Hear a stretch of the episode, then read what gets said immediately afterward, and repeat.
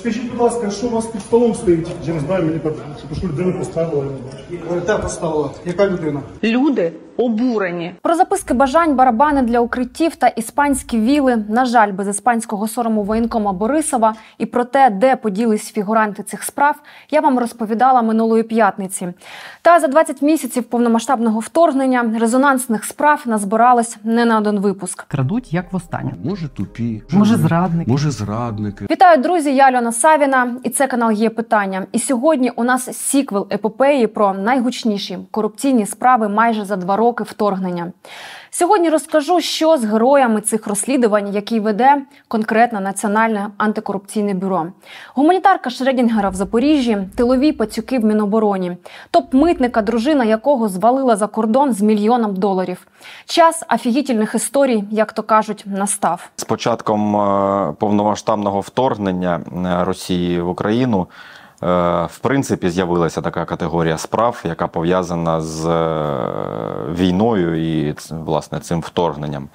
Е, Це були провадження і пов'язані з розподілом гуманітарної допомоги, і провадження з закупівлею закупівлями для потреб е, оборони України, З найгучнішої справи про оборону і почну. Вона фактично спричинила першу політичну кризу за час повномасштабної війни, перезапуск цілого міністерства і зняла мораторій на критику влади. помовчати до перемоги про корупцію. Мільярдні схеми на закупівлях в Міністерстві оборони, Міністерстві оборони воюючої країни, де купували картоплю, яйця і яблука за цінами, які стали мемом. ціна яєць 17 гривень була.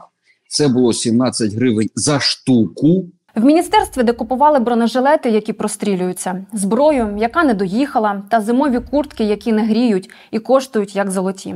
В міністерстві, яке мало пробити все можливе і неможливе для того, щоб забезпечити нашу армію найнеобхіднішим. купили літні е, куртки втричі дешевше, а потім е, шляхом операції палички е, цього Гаррі Поттера вони перетворилися на зимові. Шляхом операції палички Гаррі Поттера, яйця, бронежилети і форма для збройних сил України перетворились на півдесятка підозр станом на цей листопад.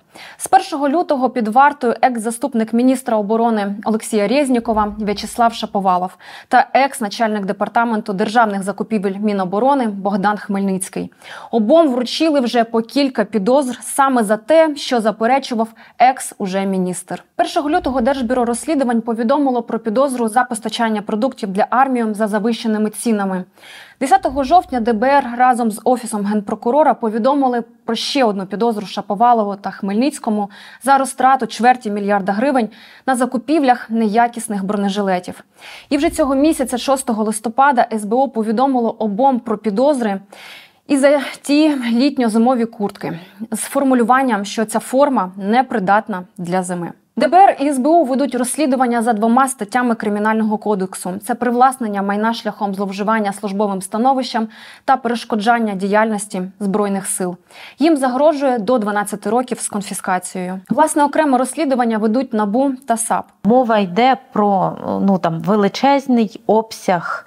е, Масив і документів інформації, так яку треба проаналізувати, яку треба віддати на експертизу. Ну там для мова йшла про харчі, а для того, щоб нагодувати там умовно ну там мільйон людей, так і е, умовно, якщо ми кажемо, що там було вісім постачальників, там які завозили ці харчі, то ну уявимо собі, що один постачальник, лише один з восьми, лише хліб, який він поставив за місяць, це буде ящик, величезний ящик документів, лише за хліб, лише за один місяць, так.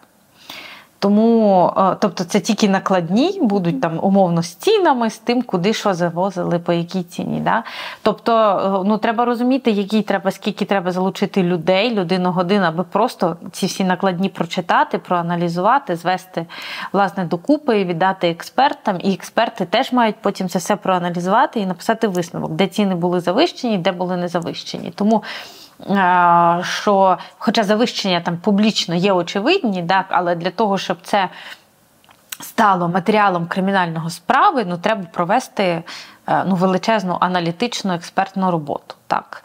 І ну, окрім того, ще звісно, паралельно інші докази треба збирати. Да? Тобто треба допитувати постачальників, треба там брати інформацію на митниці, там в податковій, аналізувати звітність, е, е, аналізувати інші докази, шукати там матеріали, переписки е, і так далі. Тому, коли йде мова про такі величезні обсяги ну, постачання, треба розуміти, що там умовно документами з такої справи можна закласти всю цю кімнату, так?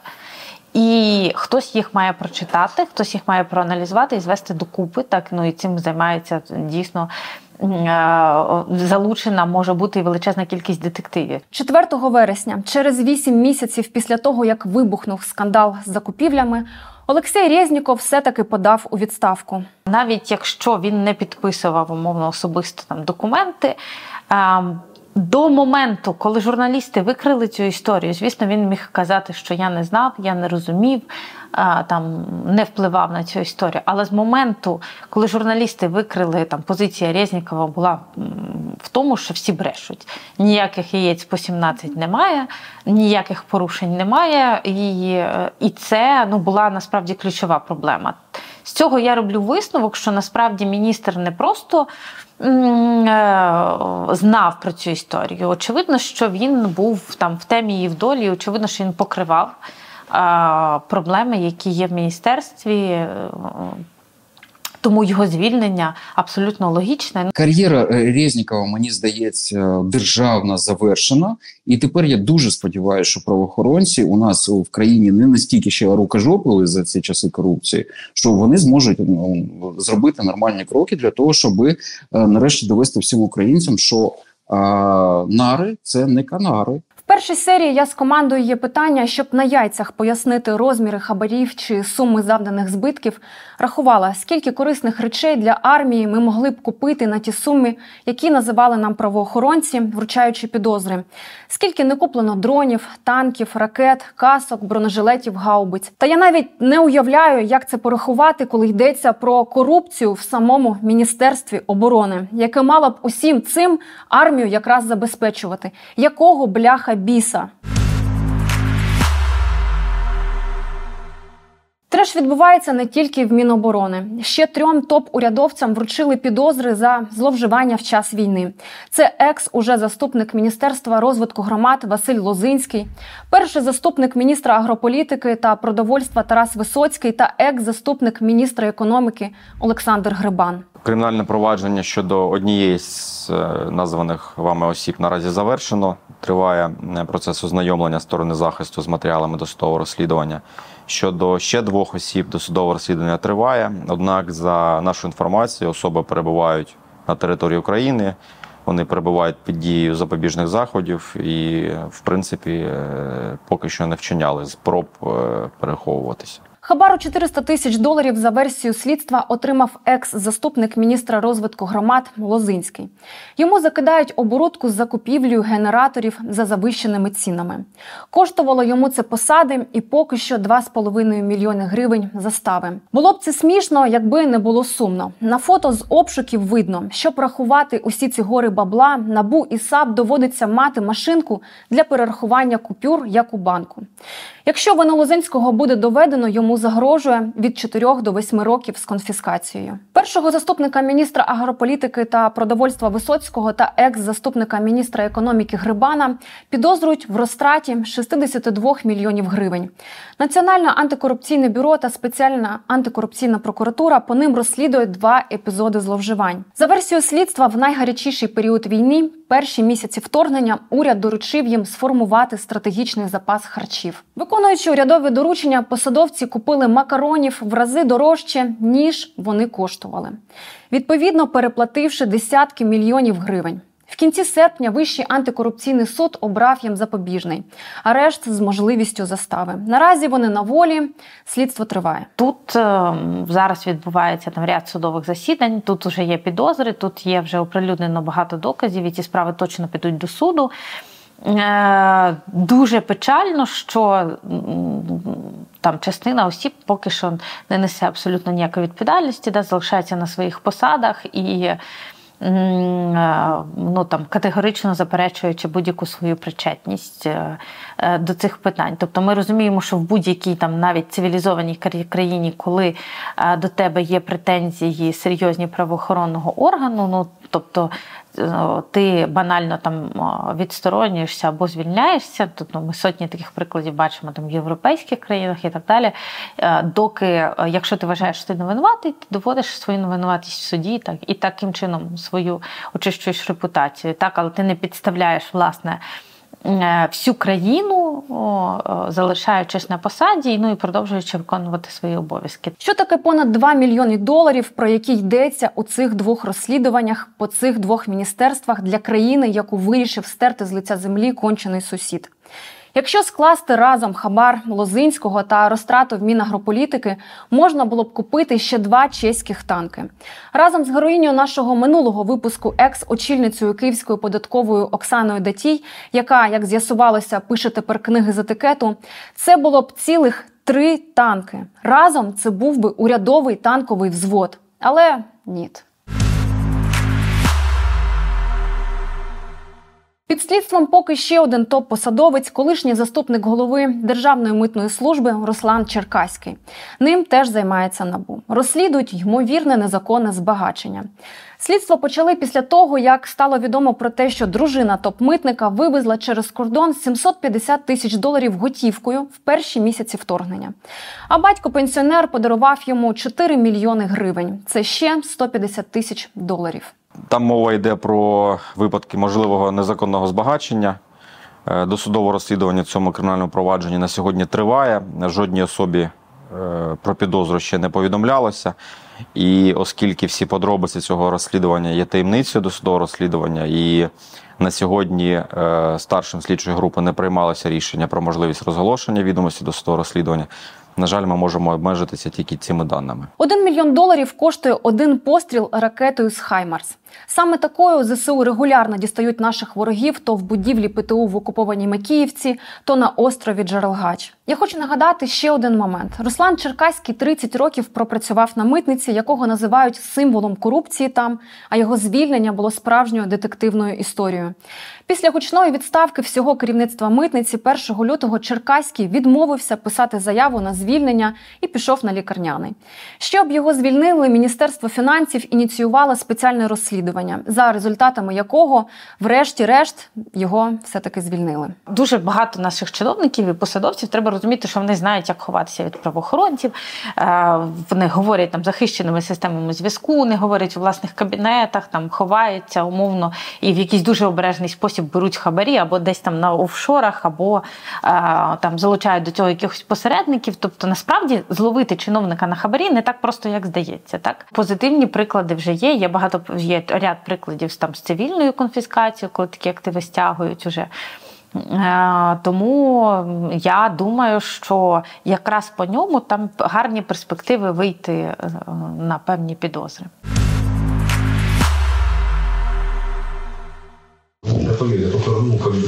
Ты пойми, я как бы это для вас, каже голова Верховного суду на плівках Набу. Для нас за хабар у 2 мільйони 700 тисяч доларів, на якому Набу взяло голову Верховного суду Всеволода Князєва, ми могли б заплатити за пуск однієї ракети з зенітно-ракетного комплексу Петріот.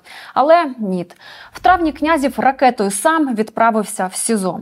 Зараз слідство завершено. Там в СІЗО екс-голова Верховного суду сам тепер чекає суду і ознайомлюється з матеріалами справами.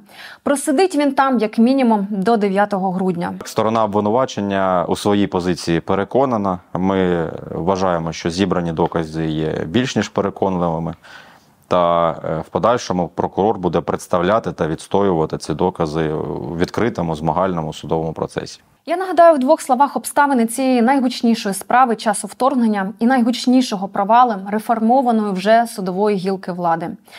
За даними САП та НАБУ, на початку року детективи отримали інформацію про діяльність так званого бек-офісу при Верховному суді. В таких бек-офісах, які існують при держустановах, можна порішати свої вопросики. Конкретно бек-офіс Верховного суду вважають в НАБУ був посередником між суддями та тими, хто мав проблеми із судом. В цьому випадку свої проблеми там вирішував український олігарх Константин Живаго.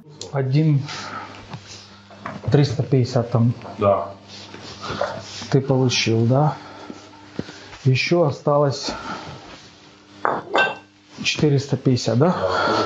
Да. Верховний суд, очолюваний князєвим, мав визнати законність придбаних у 2002 році олігархом акцій Полтавського гірничо-збагачувального комбінату. І таки визнав. 19 квітня Велика Палата Верховного суду ухвалила рішення на користь Живаго. Ціна питання була 2 мільйони 700 тисяч доларів США, як заявили в НАБУ. Якщо вину князєва доведуть у суді, йому світить до 12 років позбавлення волі. Хоча е, справи про хабарництво е, розглядаються швидше, ніж справи про економічні злочини, такі як розкрадання або зловживання владою або службовим становищем, а все ж таки швидкість розгляду таких, таких справ е, все ще є не досить е, великою. Я думаю, що суду може знадобитися е, щонайменше рік для того, щоб розглянути цю справу і винести по ній вирок. Це таку таке припущення я роблю, виходячи з практики розгляду Вищим антикорупційним судом і інших справ про отримання неправомірної вигоди. Ця справа має колосальний вплив, тому що одразу після тієї справи, взагалі, е, мені здається, що певний період, там починаючи від е, України, від наших там посадовців вл- владних інституцій і закінчуючи навіть міжнародними партнерами, був такий певний шок, тому що за два тижні до цієї підозри, до цього хабаря Всеволод Князів їздив там з візитом в Сполучені Штати, спілкувався з високопосадовцями, розповідав їм, як все добре в Україні, як реформується судова система. А тут ну власне його беруть на такому хабарі. З іншого боку, е- нам теж є. Прошу говорити про і позитив тут, тому що в нашій країні є виходить інституції, які можуть ловити на хабарях і документувати такого роду посадовців. Я переконана, що князева будуть намагатися рятувати в різні способи. Чому? Тому що е, ну, він людина, яка там в силу посади знає дуже багато про процеси, про корупцію там інших посадовців, е, про корупцію в судовій системі, про е, потенційний вплив і бажання впливу того ж офісу президента на якісь рішення, так і е, я переконана, що ну владі в тому ж офісі президента побоюються, що ну, якщо він е, умовно захоче говорити і захоче викривати там людей, з якими він співпрацював, то ну це може бути досить е, е, згубна історія для всіх. Окремою пачкою погоріли на хабарях і незаконному збагаченні під час вторгнення і нардепи. Два тижні тому, 31 жовтня, НАБУ та САП завершили досудове розслідування стосовно народної депутатки Слуг народу Людмили Марченко та її помічниці. За 5 тисяч доларів вони допомагали чоловікам призивного віку отримувати через систему шлях дозволи для виїзду за кордон. Детективи НАБУ встановили два епізоди отримання хабаря 11 тисяч доларів і продемонстрували на відео, на якому було видно, як нардепка намагалась позбутись грошей, виконавши їх за паркан. Але за парканом їх чекало набу. Марченко з кінця липня була на лікуванні через вагітність, а за її помічницю внесли заставу. Наразі обидві ознайомлюються з матеріалами слідства і готуються захищатись в суді. В цьому кримінальному провадженні е, сторонова сторона обвинувачення також переконана в тому, що ми зібрали достатньо доказів, які е, вказують на вчинення особою злочину, і сподіваємося, що вони будуть переконливими в суді. і Буде достатньо суду для визнання особи винуватою. Е, В нашому ж випадку угода на даним на даній стадії не укладалася. Е, Хоча е, кримінальний процесуальний закон не забороняє це зробити і на стадії судового розгляду. Я думаю, що якщо буде така ініціатива зі сторони захисту, прокурор можливо її розгляне. О, Єдине, що е, в- положення цієї угоди, на моє переконання, мають відповідати інтересам суспільства і е, тяжкості того кримінального правопорушення, в якому буде обвинувачуватися особа. За хабар в 11 тисяч 300 доларів Марченко та її помічниці ми могли б купити 22 кевларові шоломи вартістю 500 доларів кожний. Скажіть, будь ласка, що у вас під столом стоїть? Я не знаю, мені пишу, людину поставили. Те поставила. Яка людина? Майже Майже три місяці просидів у СІЗО, поки нашкрябав по пакетах 10 мільйонів гривень на заставу. Ще один нардеп з суперкороткою пам'яттю. Це екс-голова тимчасової слідчої комісії з питань розслідування фактів корупції на держпідприємствах та установах Національної академії аграрних наук Слуга народу Анатолій Гунько. Людину, яка мала б шукати корупцію в Нацакадемії аграрних наук, детективи спіймали на отриманні хабаря за те, що він намагався вивести в приватні руки землі цієї ж самої академії. За 85 тисяч доларів Гунько мав посприяти в отриманні земельної ділянки, яка була у сфері управління академії, стверджує слідство. Е, В даному кримінальному провадженні розслідується факт е, отримання неправомірної вигоди за е, передачу в оренду земель сільськогосподарського призначення загальною площею там 1700 гектарів. За 85 тисяч доларів можна було б придбати для збройних сил України 10 канадських снайперських гвинтівок. Вартість однієї такої рівно 8,5 тисяч доларів. Очевидно, там з початком війни там пішла така чутка, що конверти вже перестали роздавати. Ну і виглядає так, що частина нардепів. ем, Просто кинулися на заробітки хто як може. Да? І тому от ми бачимо такий е, якийсь потік різного роду справ. Е, тому ми бачили, що власне якраз через оці проблеми там в системі, і в тому числі в провладній фракції, в тому числі в монобільшості, ми сьогодні бачимо відповіді на те, чому український парламент не хоче приймати законопроекти, від яких вимагає Європейський Союз. Якби набу і САП умовно там мало би можливості взагалі самостійно реалізовуватись, то таких справ було б ще більше. Так Просувається розслідування іще по одному нардепу, і ще в одній резонансній справі. Можливо, незаконне збагачення розслідують щодо ще одного нардепа слуг народу Павла Халімона. Ще рік тому він був заступником голови фракції Давида Арахамії. Я вже розповідала про покращення Халімона в першій серії. Покращення, як мінімум, на маєток на Печерських пагорбах, як мінімум за 10 мільйонів гривень, бо кажуть, що маєтки там коштують насправді в рази дорожче. З покращенням Халімона теж розбирається антикорупційне бюро. В історії Халімона парадоксально те, що пару років тому, в 2020-му, за генпрокурорства Ірини Венедіктової набу вже ловила Халімона на хабарі. Тоді генпрокурорка просто відмовилася відкрити провадження. Справу злили, Халімона врятували. Тоді легко було тихо уйти в ліс. Існує кримінальне провадження з перевірки можливого факту незаконного збагачення, е, вчиненого одним із народних депутатів України.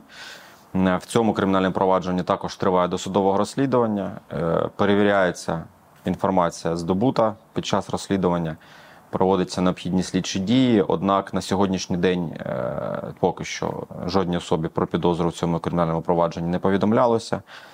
І е, загалом інформація е, щодо тих обставин, які встановлені нами, як тих доказів, як зібрані на сьогоднішній день, все ще є таємницею досудового розслідування, і ми можемо повідомити про це дуже обмежено. Так видається мені, що маєток на пагорбах прямий наслідок того лісу. Результат Халімон в шоколаді, Венедіктова в Швейцарії, набув в проблемах українці в дурнях.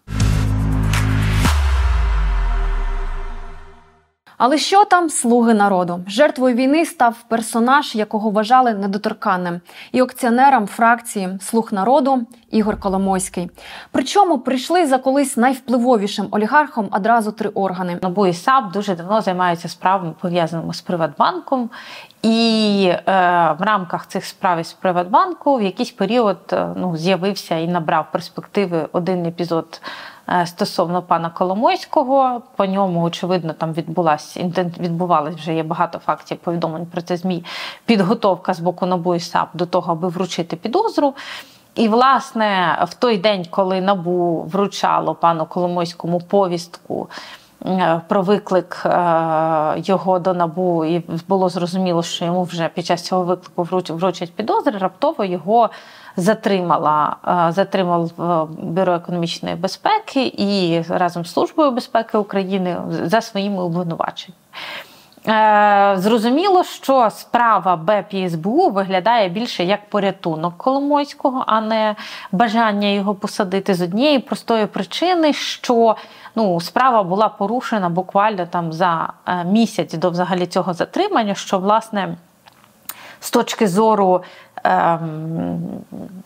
можливостей фізичних там підготувати підозру такого рівня в такій справі ну неможливо так якісно було все зробити за місяць, і зрозуміло, що так поспішали виключно для того, щоб просто бути першими.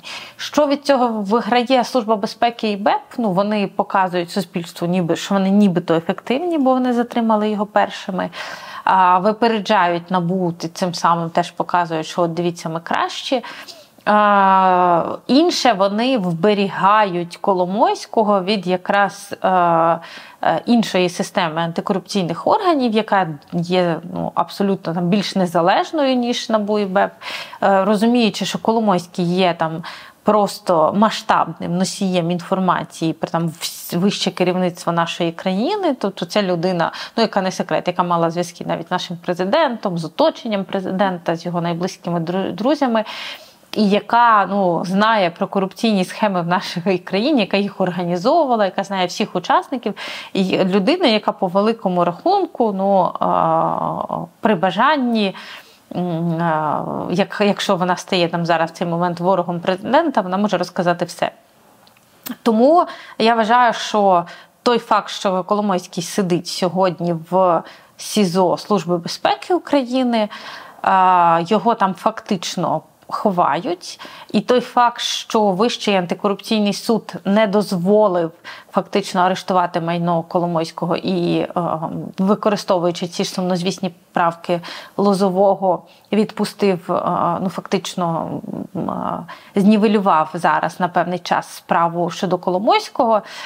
Я вважаю, що це теж руки влади, яка намагається продемонструвати Коломойському, що дивися, говорити, домовлятися можна тільки з нами. Так, ніяке НАБУ і САП нічого не треба. Ми контролюємо процес і ми вирішуємо. І тому ти сидиш, сидиш там в не там в Лук'янівському СІЗО, як всі інші ти сидиш в ізоляторі СБУ, і ми тебе контролюємо. Там попробуй взагалі, і ми будемо вирішувати. Вийдеш ти з цього СІЗО, виїдеш з країни і куди ти дінешся. Цього тижня стало відомо, що новий рік Ігор Валерійович зустріне в СІЗО.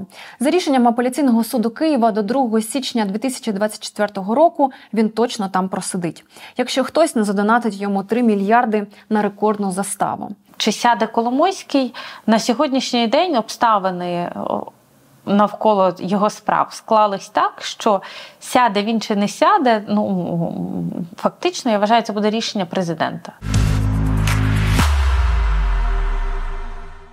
Ну і остання в мене в цій серії резонансна історія, найбільш загадкова за час війни про вкрадену гуманітарку Шредінгера в Запоріжжі. В Олександрівському районі по вулиці Гоголя, де раніше видавали гуманітарну допомогу, на дверях будівлі висить оголошення про тимчасове припинення обласним штабом видачі наборів. Таке ж оголошення розмістили на вході до будівлі театру молоді у Вознесенівському районі Запоріжжя. Адвокат за фахом та громадський активіст Сергій Курдась каже про Протягом останнього тижня до нього надходять звернення від вимушених переселенців з Гуляйпільської, Пологівської та Оріхівської громад, які не знають, де наразі можна отримати гуманітарну допомогу у місті. Скандал через підозри, що в Запоріжжі в промислових масштабах розкрадали гуманітарну допомогу, вибухнув минулої осені. Ключові фігуранти, на адресу яких лунали підозри і обвинувачення з боку мешканців Запоріжжя і колишнього агента набу Євгена Шевченка, майже всі в результаті результаті втратили свої посади. Екс-голова Запорізької обласної військової адміністрації Олександр Старох у відставці, депутат облради Віктор Щербина втік за кордон і постфактум був позбавлений мандату. Заступниця голови Запорізької обласної військової адміністрації Злата Нікрасова звільнення при кріслі з верхівки з місцевої влади залишився тільки секретар та ВО міського голови Запоріжжя Анатолій Куртів. Це коктейлі Молотова, Бандера Смузі. Ви можете або зробити їх самостійно, або прийти та отримати у військкоматі вашого району. Не знаю, чи насправді роздавали військомах чи в мерії Запоріжжя Бандера Смузі минулого року, але гуманітарка минулого року в Запоріжжі все ж таки пропала. Зате минулого серпня набу і СБУ провели близько 20 обшуків в мерії, адміністрації та на складах і за місцем проживання місцевих керівників. Нами перевіряється е, в ході досудового розслідування можливі факти незаконного збагачення одного із е, посадовців органів місцевого самоврядування. Під час обшуків виявили речовини, схожі на наркотики, незареєстровану зброю та набої до неї, 230 тисяч доларів та понад півмільйона гривень готівкою. В орендованій квартирі Анатолія Куртєва і його помічника Владислава Павлюченка детективи виявили загалом коштів майже на 10 мільйонів гривень, що явно перевищувало його законні доходи. Підтвердило згодом Нацагентство запобігання корупції. В майнових деклараціях Куртів вказував, що таких грошових активів він не має.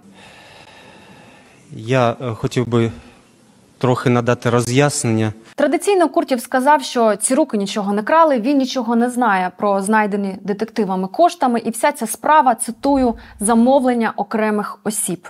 У Запоріжжі для щастя абсолютно є все. До цього тижня НАБУ продовжувало розслідування щодо можливого незаконного збагачення посадовцями в Запоріжжі. Розслідується кримінальне провадження щодо можливих фактів розтрати гуманітарної допомоги на території Запорізького регіону.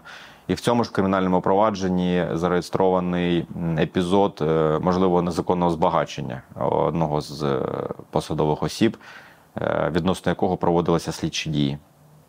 На даний час досудове розслідування триває. Три дні тому 10 мільйонів, які правоохоронці вилучили під час обшуків в Запоріжжі в помешканні чи то Куртєва, чи то його помічника, рішенням Вищого антикурсуду гроші віддали на потреби Збройних сил України. Справа в тому, що в жовтні адвокати Куртєва і його помічника Павлюченка принесли до суду клопотання батьків Павлюченка.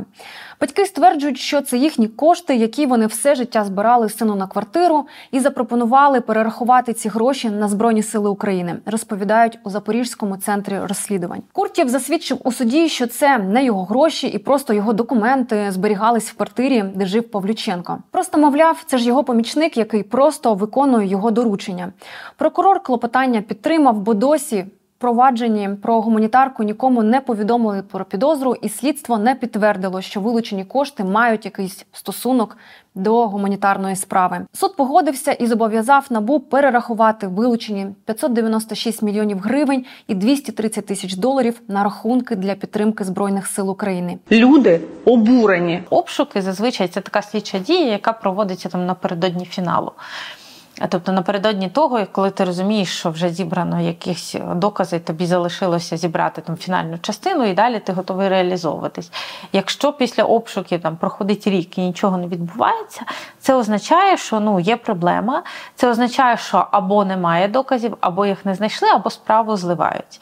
Е, На мій е, особистий погляд, ну конкретно ця справа це ну явно явно недоопрацювання НАБУ і САП, явно невдалий приклад їх роботи. Ну тобто такі приклади теж бувають, і про це треба чесно говорити. Запитань у цій справі ще більше ніж відповідей.